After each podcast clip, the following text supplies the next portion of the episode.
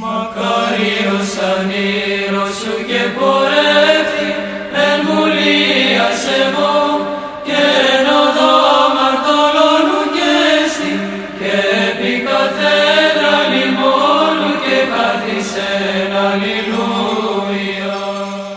Βασιλεύ ουράνιε παράκλητε το πνεύμα της αληθείας, ο πανταχού παρών και τα πάντα πληρών, ο θησαυρός των αγαθών και ζωής χορηγός, ελθέ και σκήνουσον εν ημίν, και καθάρισον ημάς από πάσης κυλίδος και σώσον αγαθέ τας ψυχάς ημών. Καλή σας μέρα αγαπητοί μου αδελφοί. 11 του μηνός Οκτωβρίου σήμερα και η Αγία μας Εκκλησία εορτάζει τον Άγιο Φίλιππο τον Απόστολο, έναν από τους επτά διακόνους, τον Όσιο Θεοφάνη τον Γραπτό και Ομολογητή, τους Αγίους Νεκτάριο, Αρσάκιο και Σισίνιο τους Πατριάρχες, τον Άγιο Ιωνά της Περγάμου, τις Αγίες Ζηναίδα και Φιλονίλα της Αδελφές, τον Άγιο Φιλόθεο τον Κόκκινο Πατριάρχη Κωνσταντινούπολιους, τον Άγιο Γερμανό τον Αγιορείτη τον Μαρουλή, την Αγία Εθελμπούλγα, τον Άγιο Κένεθ και τον Όσιο Σάβα τον Βατοπεδινό.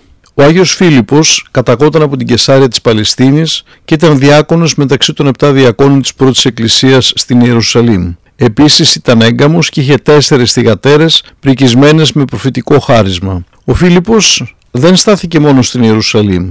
Πήγε στη Σαμάρια και κήρυξε το Ευαγγέλιο σαν γνήσιος και αυτός Απόστολος του Χριστού κατά την πίστη των εκλεκτών Θεού και επιγνώση αληθείας της κατευσέβιαν, δηλαδή Απόστολος του Ιησού Χριστού για να διδάξει μεταξύ εκείνων που εξέλεξε ο Θεός την πίστη και την επίγνωση αλήθειας που οδηγεί στην ευσέβεια. Εκεί στη Σαμάρια δε του κηρύγματος του βάπτισε χριστιανό και τον Σίμωνα τον Μάγο. Έπειτα ο Φίλιππος συνάντησε στο δρόμο του τον ευνούχο της βασίλισσας Κανδάκης και αφού τον κατήχησε βάπτισε και αυτόν χριστιανό. Κατόπιν πήγε στις τράλες της Μικράς Ασίας όπου με τη διδασκαλία του έπεισε όλους σχεδόν τους κατοίκους της πόλης να πιστέψουν στο Χριστό. Ο Φίλιππος στην πόλη αυτή αφού έκτισε και χριστιανικό ναό παρέδωσε την ψυχή του στο Θεός.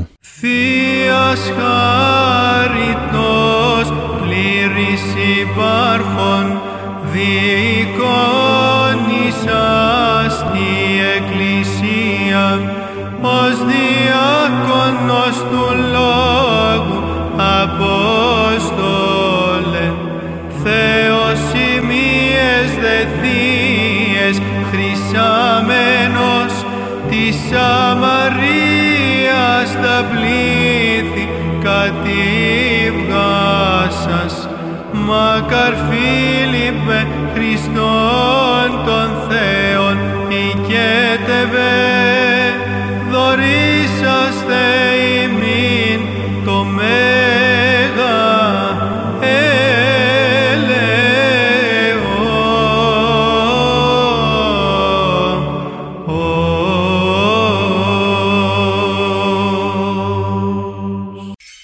Χριστέ το φως του αληθινών, το φωτίζον και αγιάζον πάντα άνθρωπον ερχόμενων εις τον κόσμο, σημειωθεί το εφημάς το φως του προσώπου σου, ή να εν αυτό ψώμεθα φως το απρόσιτον και κατεύθυνον τα διαβήματα ημών προς εργασίαν των εντολών σου, πρεσβείες της Παναχράντου σου Μητρός και πάντων σου των Αγίων. Αμήν.